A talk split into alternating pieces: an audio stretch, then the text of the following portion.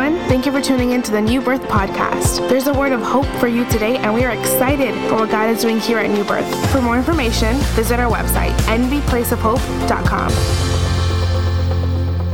Whether you're from the house or whether you're new, I believe God has something special for you today. How many say amen to that?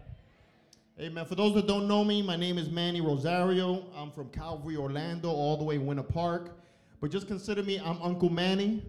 I come for special occasions. All right? You how many have that uncle that only come for Thanksgiving, Christmas?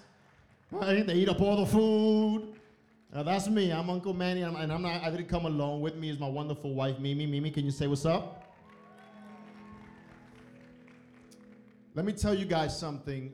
I believe that what God is doing in New Birth is an anomaly, which means it's unusual, it's even awkward, because what God is doing through this church in such a small amount of time is supernatural, and God is using Pastor Gabby, God is using the pastoral team, God is using the staff, God is using every single volunteer that got here at 6 a.m. or 7 a.m. to set up and then later on to tear down, to build a culture that's going to change Kissimmee, that's going to change Poinciana, that's going to change Port St. Lucie, that's going to continue to change all of Central Florida, because you get to play a big part in that.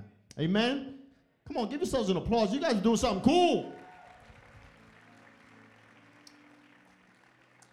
So receive greetings from my pastor, Ed Garvin, and from our two children, Manny Jr. and Alexander. Alexander's doing a human video, one of those things where you stand up on top of people at the church. And my oldest son, he's over at Journey Church with Pastor JJ. And I just love to mention them, because I believe that if I'm going out preaching the gospel, I want to let you know my kids are doing the same in one way or another as well. And it's a pleasure to do ministry as a family and do the great things that we're doing together. Amen? Amen. I want to go into the Word of God today, and I have the great privilege to finish off the series, No One. And today we're going to talk about no one loves like Jesus. No one loves like Jesus. I don't know about you, but my Spotify's been on repeat with the song, No One. How many here have been the same, right? Isn't it a good song? What I love about the song that New Birth Worship put together is that it is theologically correct. Amen? That it is theologically correct, and it inspires me as I go to work or I'm in the gym trying to get back in shape. It inspires me and it reminds me of everything that God did for me. Amen? And as we've been in the series of no one, we want to close it out with reminding everyone here that no one will love you like Jesus. Nobody. Tell somebody, no one. No one will love you like Jesus, and that's important for us to know. And as we go into today's sermon, I want you to think about this. Think about what God is going to do through this sermon today, how you're going to leave different than the way you came in. And I want to allow the Holy Spirit to take over in this room right now. So can you pray with me? Father God, we come before you and we thank you because we are reminded once again through the worship, through the atmosphere that's already been set, that you are in this place.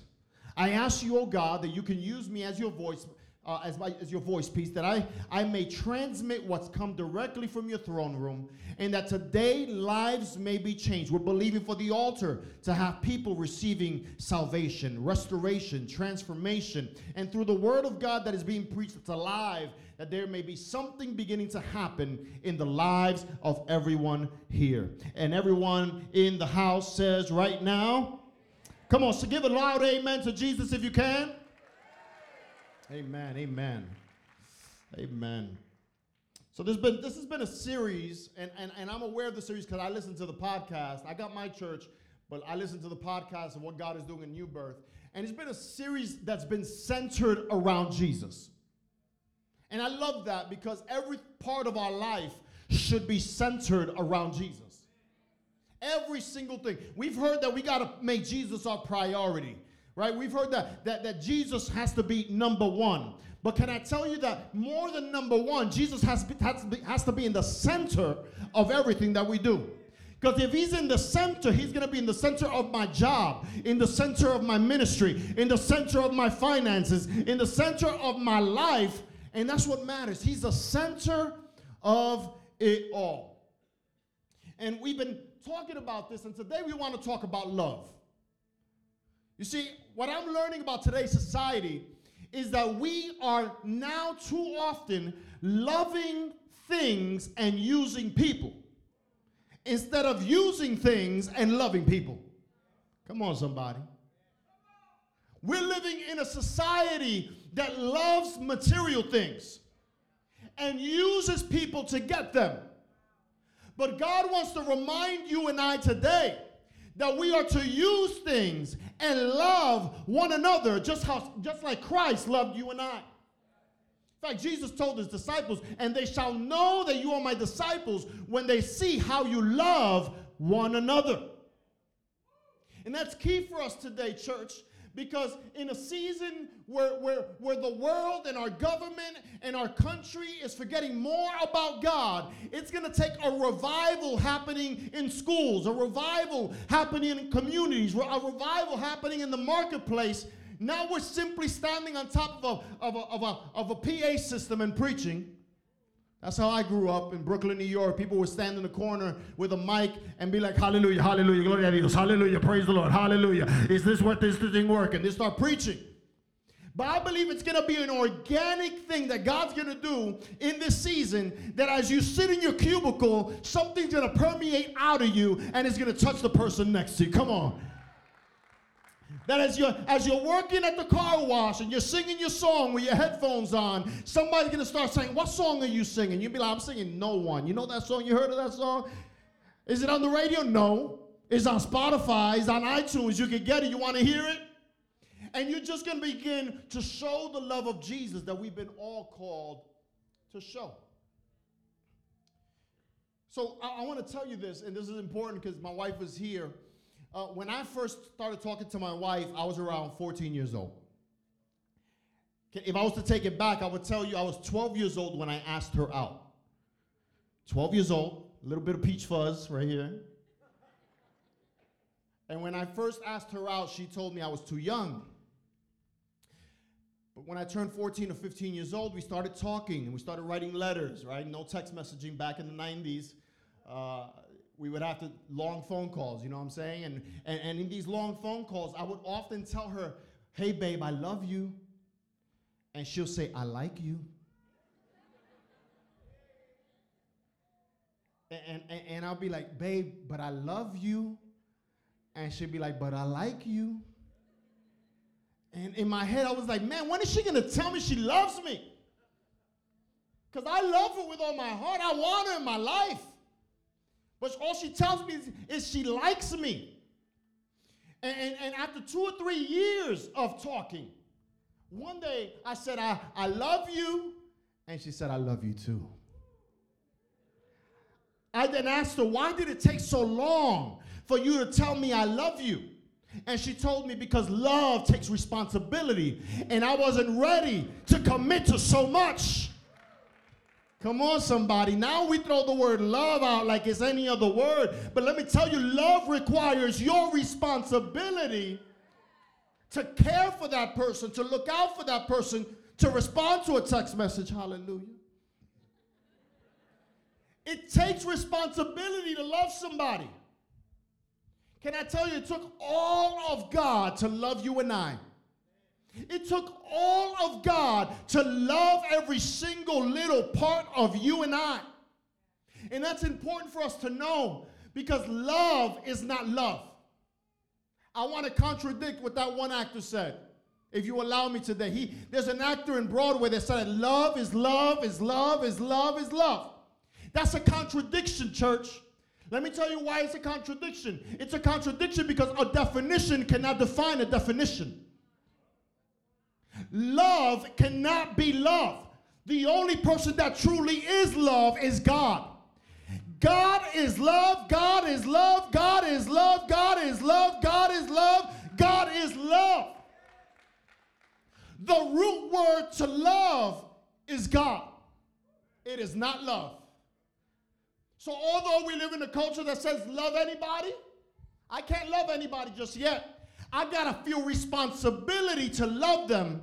And more importantly, I gotta love myself before I can love them. Oh.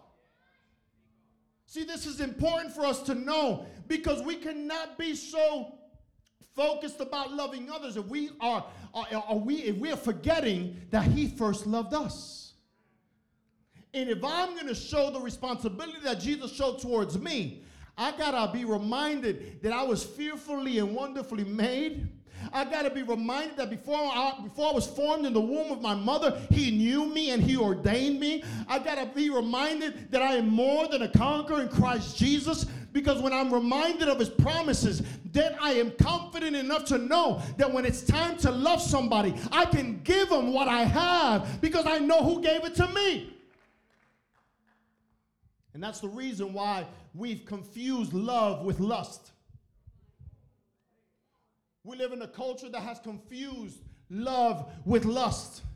And they're distant cousins. In fact, they don't even know each other at all. Because lust is what you want from someone. But love is what you want to give back to someone. See, lust is about, ooh, I want that girl. Love is about, I want to give something to that girl. I know there's a lot of young people here. Can I tell you something? The Bible says this: he that finds a wife finds a good thing. Which means that before you can get married and become a wife, you need to be acting like a wife before they find you. And I know we live in a culture that's all about selfies and all about making sure you look good and make sure that selfie looks nice and the filter's on and everything else. But the reality is that when you wake up in the morning, you're going to be looking like Shanae, and he's never seen that before. Somebody's like, who's Shanae? You have to go see Living Color, okay? Tell somebody love requires my responsibility. And if we're going to look for an example of how to love, we got to look at somebody that showed it all the time. If we're going to show an example and look for an example of how we're supposed to love, we got to look at somebody that lived it throughout his whole life, and his name is Jesus. So how was it that Jesus loved?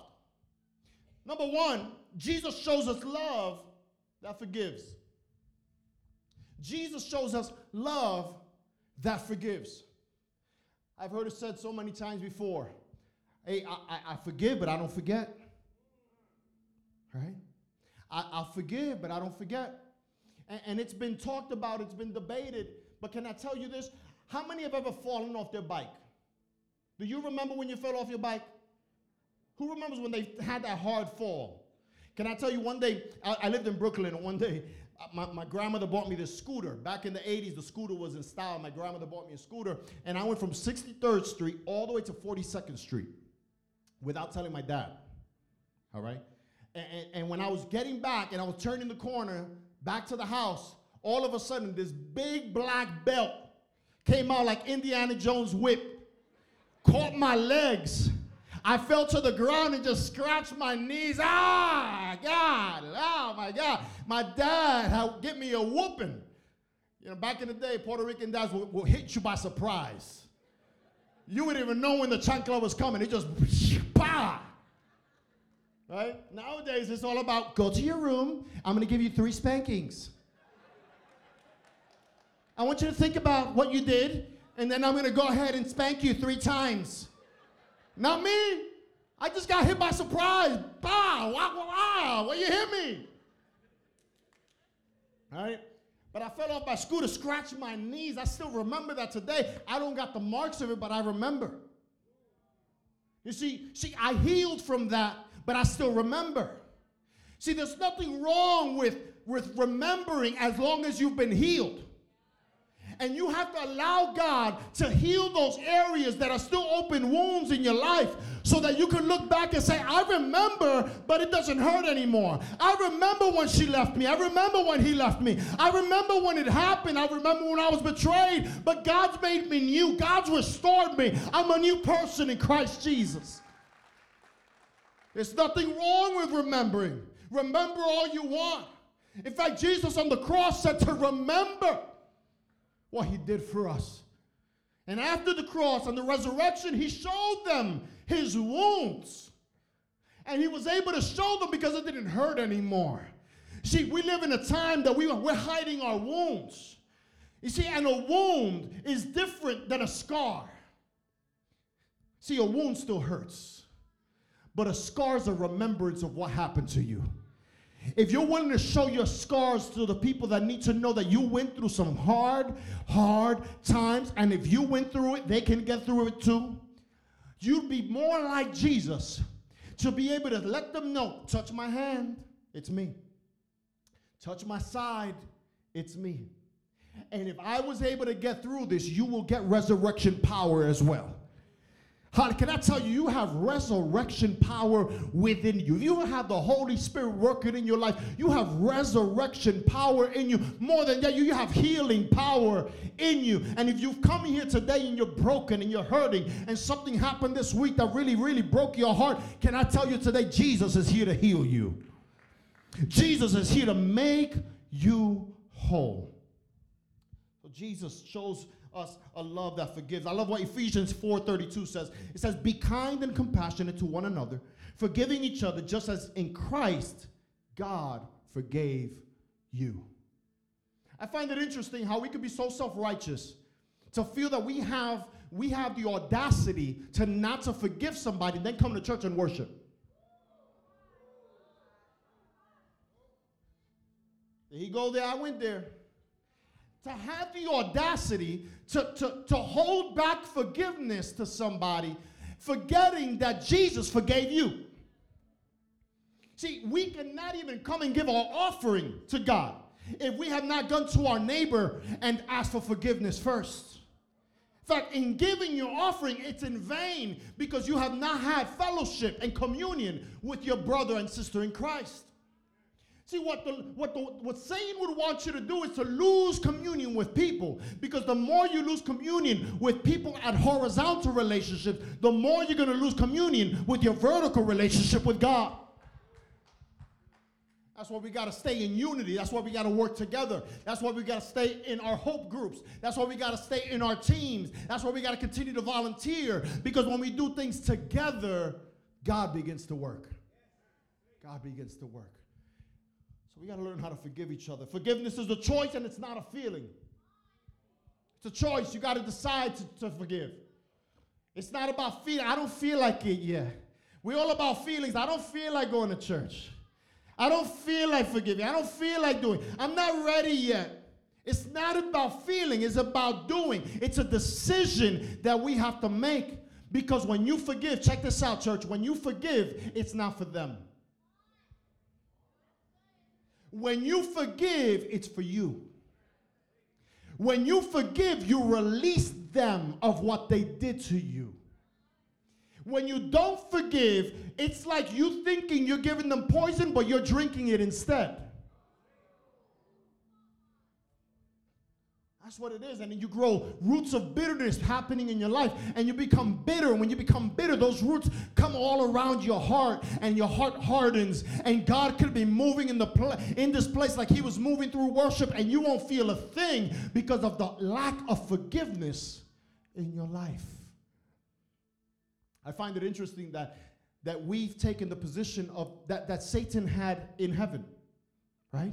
Satan was the head leader of worship. And God's given us that to us. And Satan has not been able to forgive God for replacing him with you and I.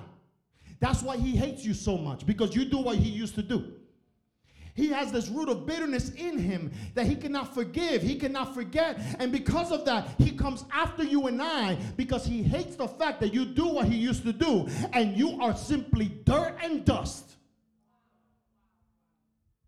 That you were created with the thing that he was condemned to. That he was created with words, but God came down and touched you. He hates the fact that God said, let us make man. But when he created all of the angels and he created all of nature, he set them into existence. He hates the fact that God loves you and I so much. That's why you cannot withhold forgiveness from other people. Because when you do that, you open the door for the enemy to work in your life. I like this because it takes time and prayer to forgive. You know that, church. It takes time in your quiet time with God to ask God, God, I need you to work in my life. It hurt me. They betrayed me. They forgot about me. They walked away from me. It hurt, but I got to forgive. I got to forgive. It's for my own good. I got to forgive. If you forgave on the cross, he said, forgive them, for they do not know what they do. Jesus said it from the cross. He said, in their ignorance, they don't know that they're crucifying the Christ. You see, there's people that have hurt you because they're ignorant. See, and ignorance is not stupidity. Ignorance is that they don't know who you were. See, ignorance is not knowing and doing something out of ignorance is to simply not know that they were supposed to be done a certain way. Foolishness is to know and not do it. But there's people in your life that just didn't know that it was God that was working in your life, that just didn't know, Joseph, that you had a dream, and that dream came from God, and they betrayed you, they left you in a pit, they walked away from you. But can I tell you that when they come back to you years later, you have a choice. You could either kill all of your brothers, or you can forgive them and take off your mask and take off your clothes and remind them, it's me, guys. I'm your brother, and I could have killed you right now, but I love you. And what the enemy meant for evil, God is used for good. Hallelujah, hallelujah, hallelujah. Sometimes we don't know why things are happening in our life, and it's God allowing them to mature you. God allows the betrayal of somebody else to make you stronger to rely in Him. So we got to forgive. We got to forgive. When the wrongs we committed can't be justified in our minds, our hearts hold us accountable.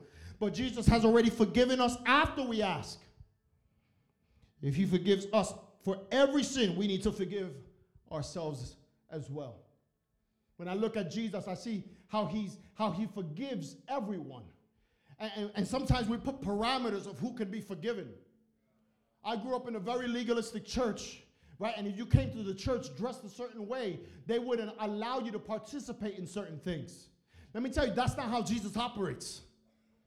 Jesus doesn't operate that way. Jesus wants you included in the number. See, Jesus loves priests and Jesus loves prostitutes. Jesus loves them all. Jesus died, hallelujah, for the disciples, but He also died for the soldiers that nailed Him to the cross. Jesus laid it all down for everyone. And if Jesus did that, I'm called to do it as well. I'm called to do it as well.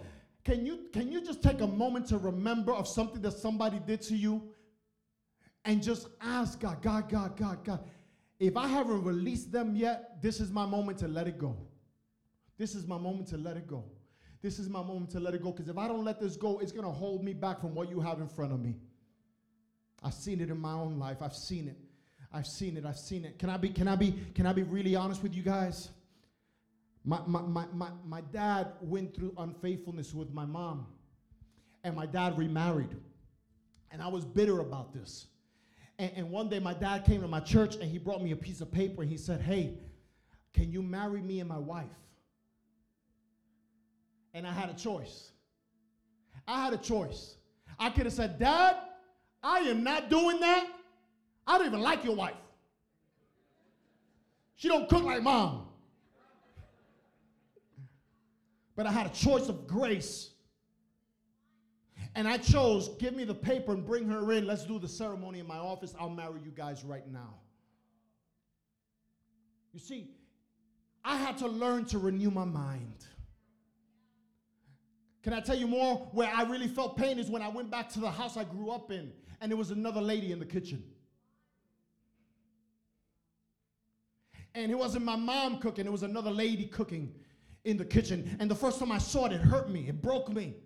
I said, get away from that fridge. That's my mom's fridge. I didn't say that. I was thinking in my head. Get away from that stove. That's my mom's stove. Huh? Get away from those knives and those utensils. Those are my mom's. That's my mom's blender. Get away. You don't make I see like my mom. Get away. Huh? I'm going through all this in my mind and in my heart, And I couldn't go back to the house until one day I told God, God, you need to renew my mind. And God started working in my mind and telling me, that is no longer your home. That is simply a house.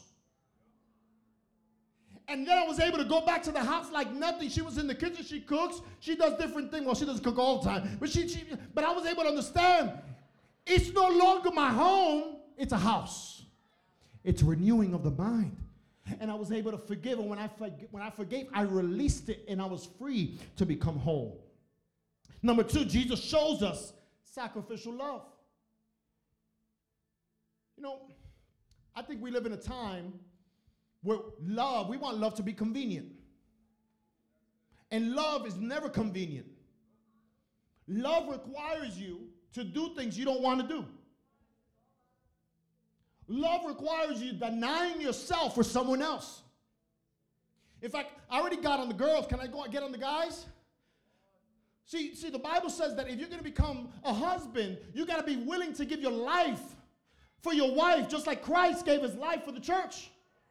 Which means you're not just getting a booty call. You're not just getting the beautiful girl at a young age. You have to be willing to die for her. And that's important.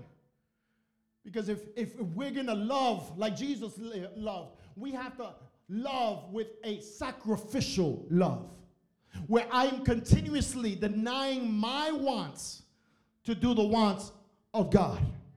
I have to continuously to deny my wants to do what even love in a marriage level, to do what she wants. And then she gives up what she wants so I can get what I want. And it's a mutual relationship, not just in marriage, in friendships. Because at the end, it's all reciprocal. Somebody say reciprocal. Reciprocal is that if I'm in a relationship, if I'm in a relationship with Dwight, Dwight's my boy, Dwight's my friend, I'm going to know what Dwight's favorite restaurant is. And when it's time to go out, I'll be like, Dwight, you ready? You ready, Dwight? We're going out to eat, Dwight. You ready, Pastor Dwight? We're going to go out to eat to your favorite restaurant. Because I know what he loves.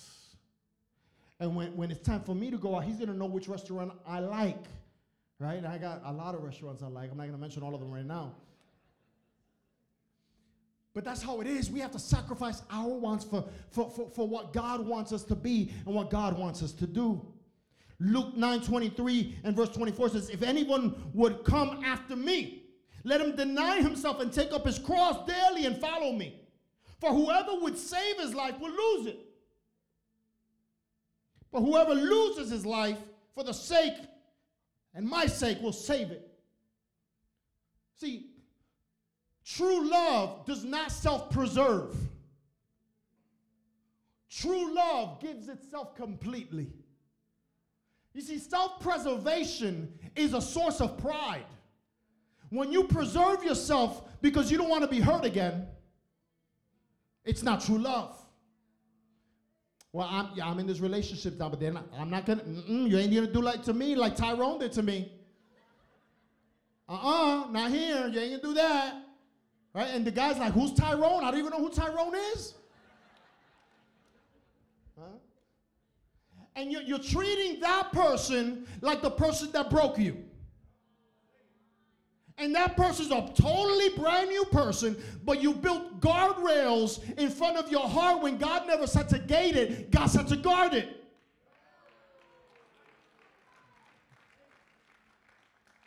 God never said to gate your heart. God never said to put a security guard in front of your heart. God said to guard your heart, not gate your heart. And many times we don't want to live sacrificially because we're saying, well, I went to that church and that church hurt me, so I'm going to go to this church. You know what I say? No, I'm not going to do nothing. No, I just want to sit. You're not called to sit. You're called to serve. And you heal as you serve. That's what I've learned. Through activity, I get better. That's why the doctor, when you go to surgery, the doctor right away says, hey, you need to get on your feet. You need to get moving. You need to walk around the halls of the hospital because you need to get out of here because that room belongs to somebody else. You see, and the church is not a museum. The church is a hospital of broken people, but that seat belongs to somebody else because the moment you were healed, the moment you were whole, God is saying, get up out of that seat. I need it for somebody else. I need it for somebody else. That's what I love about going to the hospital. They kick you out. They give you messed up food so you leave quicker. Like, this is not mashed potatoes. This is some kind of potato soup. This is not meatloaf. Right? Because at the end, the church is not a place to get comfortable. The church is a place where the gospel continuously makes you uncomfortable. Because it's going against the grain. It's going against the flesh. It's going against what the soul wants. It's going towards what the Spirit has already ordained for you. And it requires you and I coming out of our comfort zones. So number 3, when you come to Jesus, you walk away from comfort and you move into sacrifice. And that's important for us, because putting your own needs and desires and wants aside to focus on others' needs and wants, you cannot move to Jesus and stay in the comfort zone. I love that every time Jesus did a miracle, he told him, take up your bed, walk. Every time he did a miracle, he made them responsible to walk out that miracle. When the guy was brought down through the roof of the house, those guys were responsible to make sure that guy got healed. But it was the guy that was broken and the guy that was paralyzed responsibility to take his bed after that and walk. Notice that the 4 guys didn't take his bed after he was healed. It was his job to take it. And we're all called to come out of our comfort zones every single day and deny ourselves. You see, this is a daily thing. My flesh wants to do what my flesh loves. Whoever tells you that sin is not fun is a liar. Sin is fun. Sin is a lot of fun. Sin is entertaining. But denying yourself daily is what we're called to do. When it's not my will, but your will be done in my life. Jesus said it in the Garden of Gethsemane. He said, not my will, but your will be done. Because when it's God's will, we'll see things flow in our lives. When it's my will, I strain in my life. For many years, I was saying, God, I want to know what your will is. How many have ever been there? God, how many are there right now? God, I want to know what your will is. What's your will? What's your will? ¿Cuál es tu voluntad? What's your will for my life? What's your will? I need to know your will. Give me revelation of your will. But now that I'm almost 40, I'll be 40 this year, I'm not saying, what's your will? I'm saying, I just want to be in your will. I don't want to know it. I just want to be in it. Because if I'm in your will, then I'm walking it out. And the more I walk it out, I realize, oh, okay, that's why I went through what I went through 5 years ago. Oh, now I know why they left me and they walked away from me 6 years ago. Now I know that why all of this happened, because it was going to take me to where I am today. And our commitment and coming out of our comfort zones doesn't just happen on special occasions. It doesn't just happen on Easter. It doesn't just happen on Christmas. It doesn't happen when we have special events. It's a daily thing. It's something that you and I have to continuously do every morning, because we got to remind ourselves of this, that his mercies are new every morning. You know what that means? That means that you should have died when you fell asleep. But you woke up that morning, your eyes open, you got off the bed, and his mercy was new for you that morning. And when you're reminded of that, you got to say, God gave me another opportunity to change somebody's life. God's given me another opportunity to share the love of Jesus. So the movement to Jesus pulls me out of comfort and it brings me into growth. Growth. That's why this year, New Birth is all about more. Somebody say more. And if we want more, it's going to require you and I doing more. Doing more, getting out of our comfort zone and doing more. Getting out of our comfort zone and looking at new areas and new homes that we need to put hope groups in. We got to come out of our comfort zone if we're going to do what God has called us to do. So Jesus exemplifies this with his life, denies his will and submits himself to the will of the Father. I love what Luke said. It says, whoever would save his life loses it, but whoever loses his life for the sake will save it. And we know that we're living in a time where everybody's saying YOLO. Maybe they don't say it. You guys still say that? Man, I'm an old dad. That's so old. Huh? Well, you only live once. No, you don't. You live eternally. You live eternally. I don't know where you're going to live, but you live eternally, right? Because at the end, hallelujah, You either go to heaven or you go to hell, but you're going to live forever because we're eternal beings. This is what I want to get to, because this is going to require, if we're going to start living this love out like Jesus lived it out, it has to require you continually refreshing your mind, refreshing who you are, refreshing what God is calling you to do, and living out a life of sacrifice. Romans 12 verse 1 says this, "Therefore I urge you, brothers and sisters, in view of God's mercy, in view of God's mercy, to offer your bodies as a living sacrifice, holy and pleasing to God. This is your true and proper worship." What I love about the verse, and I don't have the time to go into it theologically, but all I can tell you is this. In the Old Testament, in order for there to be true worship, there had to be something to die. And what died represented that thing that died took on the sins of that year from me and my family. And when that thing was put on the altar and it was killed, it represented every single part of my iniquities and my sin. But that thing, the moment it was put on the altar, it was killed, and it would just consume until the fragrance would get to heaven and God would finally forgive.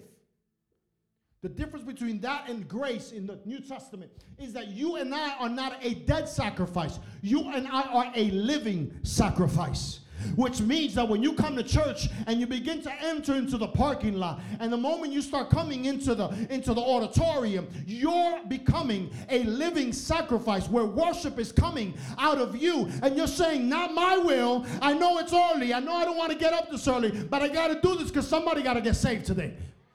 Somebody got to get saved today. Somebody's life has to change today. That's why I do what I do, because I have to become a living sacrifice. And when we become living sacrifices, this is proper worship to God. See, worship is not a song. Worship is not keys and drums. You bring worship. When you deny yourself and you say, God, I just want to do your will. I just want to do what you want me to do. I want to love how you love. And lastly, number 4, I'm able to truly worship and sacrifice because of the view of God's mercy. To know that I should have died in my sin. To know that the sins I committed should have condemned me to hell. See, and some of us that grew up in church, we forget, and we think that because we were born in it, we're in it, and we're saved in it. No. There has to come a point where you finally give your life to Christ. Because you cannot inherit salvation because your parents were saved. You have to finally give your life to Christ personally. This is not a Catholic church or a Methodist church where you keep on saying for 5 generations, no, we're Catholic. You haven't been to church in 5 years. No, my whole family's Catholic. My whole family's this religion. My whole family, no. This is a personal relationship with God. I got to finally say, God, I want you in my life. And the way I realize that daily is when I remember what I did and how he forgave me. When I remember the sins I committed and then I'm reminded, man, he forgave me for that too.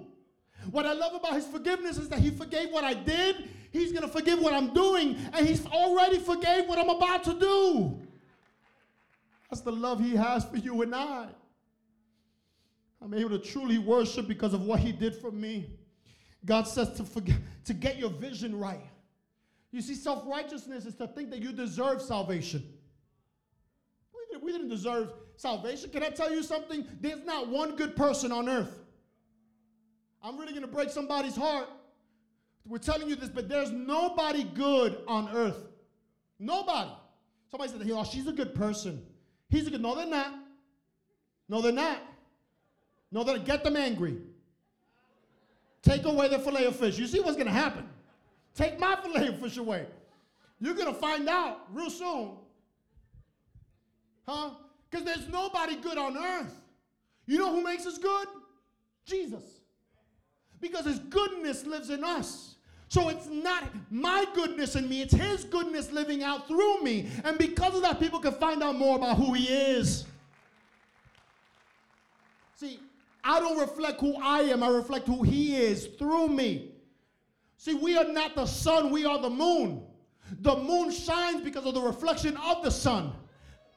I wish I had time. We are moons. We are not suns. Hallelujah. Therefore, when you look at the moon is shining bright, qué lindo. Ah, real nice. But the only way that the moon really shines is because of the reflection of the sun in the middle of the night. Can I tell you that the Son of God is still shining on you today? And the reason you shine is because his light is in you. That's what I love. Tell somebody, I gotta love like Jesus. I gotta love like Jesus. How many ever seen the movie Beauty and the Beast? Anybody seen the cartoon? Anybody saw the remake of it? All right. There's a guy in the movie called Gaston. Who remembers Gaston? Huh? That guy? Huh? He wanted Belle, right? He really wanted and liked Belle. He liked it at Belle. I liked it at her. He liked it at Belle. But Belle liked somebody else. She had an interest for somebody else. She was captured, but she had an interest for this beast. She had an interest in this beast, this ugly beast that lived in a cave by himself, this beast that was consumed by his bitterness, this beast that was living in this dark place because of things that happened in his life. She loved him, but Gaston wanted her. And there was a point where he kept on getting rejected from Belle, right? I don't know, you guys know the story. And then he goes into this pub where he would go and hang out, and he sings this song. And as I was getting ready to preach, and I was thinking about the song No One, I got reminded with the song of No One Like Gaston. Huh? Right? Where the little guy comes to Gaston and says, well, Gaston, let me tell you. And he goes on, he goes to Gaston and he tells Gaston, no one's slick like Gaston, no one's quick like Gaston, who plays darts like Gaston, who breaks hearts like Gaston. No one's neck's incredibly thick as Gaston, for there's no man in town half as manly, perfect, and as paragon. As a specimen, yes, I'm intimidating. My, what a guy. I'm Gaston. This guy's talking about himself. He's pompous. He's narcissistic. He's building his own ego. You see, when we don't have Christ, we build our own egos. We build on narcissistic thinking. Nobody's better than me. Nobody sings like me. Nobody worships like me. Nobody does work like me. It's all about me. Me, me, me, me. Joy, joy, joy. It's all about me. If we were to flip that thing around, there was a guy that almost 2,000 years ago lived in this city named Nazareth. Huh? And he was the son of a carpenter, and he was living in this town. And if we could sing a song about him, it would look something like this. It would say, no one gives like Jesus. No one chases me down like Jesus. No one restores me like Jesus. No one heals me like Jesus. No one blesses me like Jesus. No one is compassionate like Jesus. Hallelujah. Not even Tom, not Beba, not Shelly. No one fights like Jesus. No one defends me like Jesus. No one gives me joy like Jesus. No one died for me like Jesus. No one raised me to life like Jesus. No one saved me like Jesus. No one loves me like Jesus. Nobody, no one loves me like Jesus. Hallelujah. And that's why I love the song No One, because there's a part in there that says this. What did you see in me? In the dust that you made, and you breathed life into us. You formed us with your fingertips, whispering existence. Father for the orphan son, Savior for the broken ones, there is no one greater. I wonder if you could stand up in this place right now and thank God, because there's no one greater. Nobody loves me like him. Nobody chases me down like him. Nobody heals me like him. And if you're here today and you don't know him, if you're here today and you say, man, I thought I knew him, but this is going to require more of me this year. It's going to require me to love sacrificially. It's going to require me to forgive others the way Jesus forgave. It's going to require me extending mercy to other people, even though I feel they don't deserve it. It's going to require more of me today, because no one's like Jesus. Can you declare that today? No one is like Jesus. Lift up your hands all over this room. I feel the Holy Spirit moving in this place. I really do. I feel God moving in this place. And if you allow me, I want to open up the altar in just a moment. Because I believe there's some people here that need to be healed. There's some people here that need to renew their minds. There's some people here that need to be reminded of his mercy, because you're going to leave this room. You're going to leave this auditorium. You're going to go back into the marketplace tomorrow, and you need to be the Jesus that somebody's never seen. No one loves like Jesus. I want to love like Jesus. So with all hands raised, I'm going to pray this prayer over you. And after I do this prayer, I'm going to do a prayer for salvation. I believe there's people in this room that need Jesus. And then after that prayer for salvation, we're going to open up the altar for those people that want restoration and need God's work to just happen in their life. So with all hands lifted and all eyes closed, this is you and God. This is you and God. Father God, we come before you. We thank you for the word and the worship. But now this is a moment for you to just finish out what you're doing in our hearts. Finish out what you're working in our lives. Lord, remove those things that are of hindrance to our walk with you. The bitterness and the pain, and maybe remembering what they did to us, and because of that we can't love other people forward. To extend mercy like you did, to live in your will and carry our cross, denying ourselves just like you did. And to be the hands and feet of Jesus that somebody needs this week as we go to work and we go to school, as we live out our lives as wives and husbands and single people, that we can live out the example of who you are and shine the light of Jesus through that. Father, I ask you this. And now, Holy Spirit, I ask you to work in the hearts of those that are seeking salvation and hungry to know who you are, that after this prayer, we will count and we will believe that there's people here right now that are going to say, Jesus, I want to follow you. Jesus, I want a relationship with you. Jesus, I want to love you just like you love me. And we pray this in the name of Jesus. And everybody says, amen. So on the count of three, yes, come on, somebody celebrate. We're going to go ahead and sing in just a moment. But on the count of three, if God has spoken into your life, you say, Pastor Manny, that's me. That's me. I'm the one that's bitter. I'm the one that's broken. I'm the one that keeps on remembering what they did to me. I'm the one that doesn't want to extend mercy. And I want to love just like Jesus loved. And I want Jesus to be in my heart. I want to love like Jesus. Let me just give you this thing in parentheses. You don't have to clean yourself up before you come to Jesus. That's a lie of the enemy. You don't need to clean up before you come to him. You don't say, well, is that I'm doing this? Is that I'm living with her? Is that I'm living with him? And I don't want to commit yet because I'm doing all those things. No. You come to God and God cleans you. You don't clean up before you come to God. So God says, come as you are. I'll do the rest. It may take 6 months. It may take 3 days. But let me work in you. So on the count of three, number 1, 2, 3. Lift up your hand if you're here and you want to be saved today. Come on. I see one person right there. I see another one. Come on. We hope this message has inspired you. As a place of hope, our church is committed to reach our community. If you'd like more information about New Birth, visit our website at nbplaceofhope.com.